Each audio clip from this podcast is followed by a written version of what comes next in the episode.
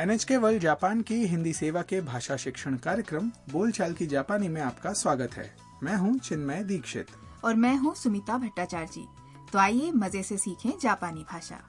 आज आठवें पाठ में सीखेंगे अपने परिजन या मित्र का परिचय देना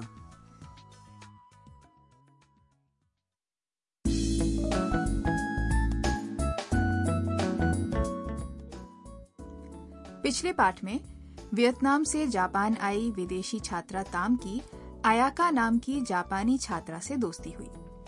आज ताम आयाका के साथ टोक्यो महानगर सरकार के कार्यालय की इमारत में आई है इस इमारत में एक अवलोकन कक्ष है जो 202 मीटर की ऊंचाई पर स्थित है और वहां से दूर दूर तक शहर का नजारा दिखाई देता है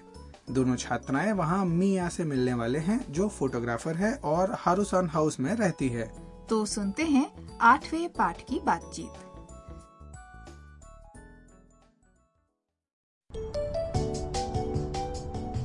まあすごい綺麗だねはいあタム遅れてごめんなさい友達の彩香さんですこんにちはミーヤです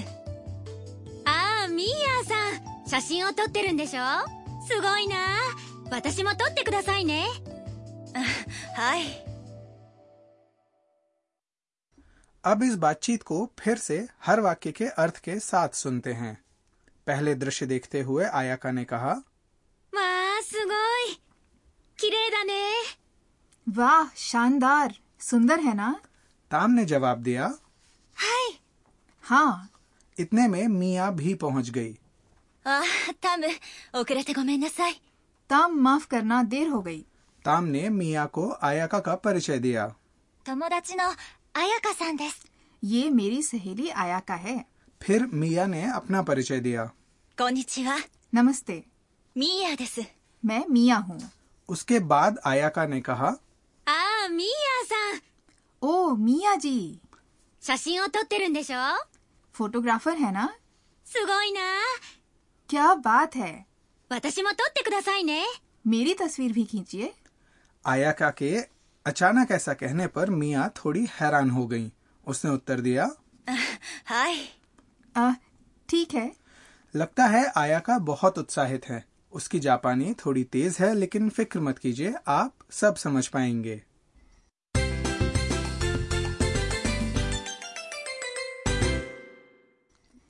आज का मुख्य वाक्य है 友達の彩香さんです यानी ये मेरी सहेली आयाका है ये वाक्य सीखकर आप अपने परिजनों या मित्रों का जापानी भाषा में परिचय दे सकेंगे इस वाक्य में 友達 का अर्थ है सहेली या मित्र उसके बाद आया नो जो दो संज्ञाओं के बीच में लगता है और संबंध बताता है 彩香 ये नाम है और さん एक आदर सूचक शब्द है जो किसी व्यक्ति के नाम के बाद लगता है इसका अर्थ हिंदी के जी जैसा है वाक्य के अंत में लगा है です यानी है इस वाक्य में ध्यान देने वाली बात ये है कि किसी का परिचय देते समय पहले उससे अपना संबंध बताते हैं जैसे 友達 उसके बाद लगता है नो और उसके बाद उसका नाम मेरी सहेली आयाका का जापानी वाक्य हुआ तोमोदाची नो आयाका सान जापानी भाषा में केवल आया का कहना थोड़ा रूखा लग सकता है इसलिए नाम के बाद सान जोड़ते हैं और वाक्य के अंत में लगता है देश जापानी वाक्य में कर्ता यानी शब्द ये नहीं है ऐसा इसलिए क्योंकि आयाका ताम के पास ही खड़ी है और संदर्भ से स्पष्ट है कि ताम किसके बारे में बात कर रही है इसलिए यहाँ शब्द ये जरूरी नहीं है और अब मुख्य वाक्य का उच्चारण करने का अभ्यास करते हैं 彩香さんです友達の彩香さんです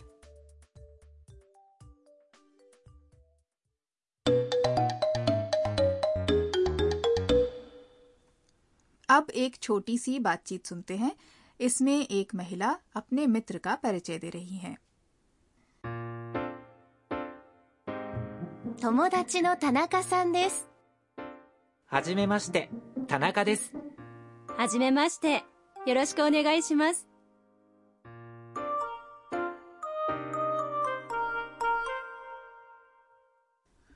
और अब समझ लेते हैं इसका अर्थ पहले एक महिला ने कहा 友達の田中さんです ये मेरे दोस्त तानाका जी हैं उसके बाद एक पुरुष ने कहा はじめまして、田中です。 नमस्ते मैं तानाका हूँ तानाका जी ने अपना परिचय देते हुए पहले कहा はじめまして इसका उपयोग किसी से पहली बार मिलने पर करते हैं जवाब में दूसरी महिला ने कहा はじめましてよろしくお願いします नमस्ते आपसे मिलकर खुशी हुई आपने ध्यान दिया होगा कि अपना परिचय देते समय तानाका सान ने कहा 田中です उन्होंने अपने नाम के साथ सान नहीं लगाया तो आप भी याद रखिएगा कि अपने नाम के साथ सान नहीं जोड़ते इसका उपयोग केवल दूसरों के नाम के साथ किया जाता है तो सुनिए और दोहराइए 田中さんです友達の田中さんです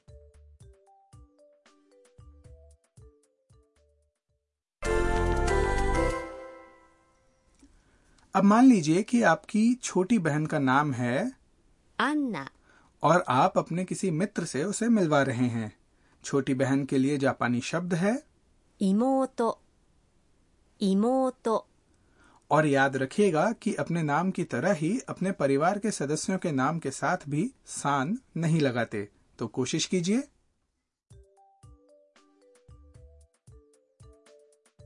妹のアンナです妹のアンナです。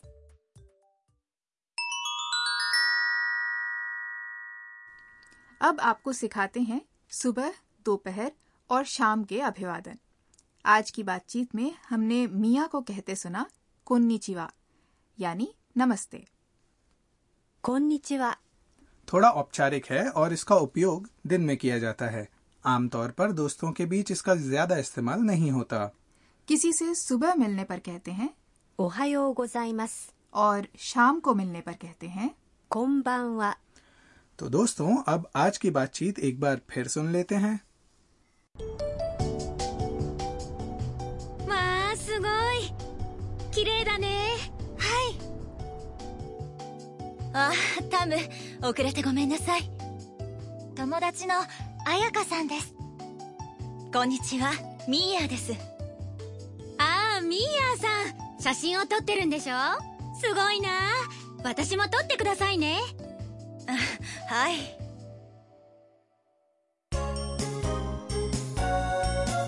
ミーヤのトラベルガイド。 अब बारी है अंश घूमे मिया के साथ की आज मिया टोक्यो के कुछ ऐसे स्थानों के बारे में बता रही हैं जहां से शहर का बढ़िया नजारा मिलता है はいआज की बातचीत टोक्यो महानगर सरकार के कार्यालय की इमारत के अवलोकन कक्ष में हो रही थी ये इमारत शिंजुकू में है इसका अवलोकन कक्ष जनसाधारण के लिए खुला है अगर मौसम अच्छा हो तो फुजी पर्वत भी दिखाई देता है और बहुत सुंदर लगता है इसके अलावा टोक्यो टावर भी शहर का दृश्य देखने की अच्छी जगह है टावर भी दिखने में आकर्षक है और चटकीले संतरी और सफेद रंगों के लिए प्रसिद्ध है इसकी ऊंचाई 333 मीटर है इसकी गैलरी से शहर का चारों ओर का नजारा देख सकते हैं और आसाकुसा के पास टोक्यो स्काई ट्री भी तो है ये टॉवर 634 मीटर ऊंचा है ये 2012 में बना था और उस समय दुनिया का सबसे ऊंचा टावर था इसके अवलोकन कक्ष से भी कमाल का नजारा दिखता है बहुत ऊंचा जो है टोक्यो टावर और टोक्यो स्काई ट्री दोनों पर रात को लाइटें जल जाती हैं। उस समय भी ये बहुत सुंदर लगते हैं सबको ये शानदार इमारतें देखने जरूर आना चाहिए और ऊंचाई से टोक्यो शहर का नजारा देखने का आनंद लेना चाहिए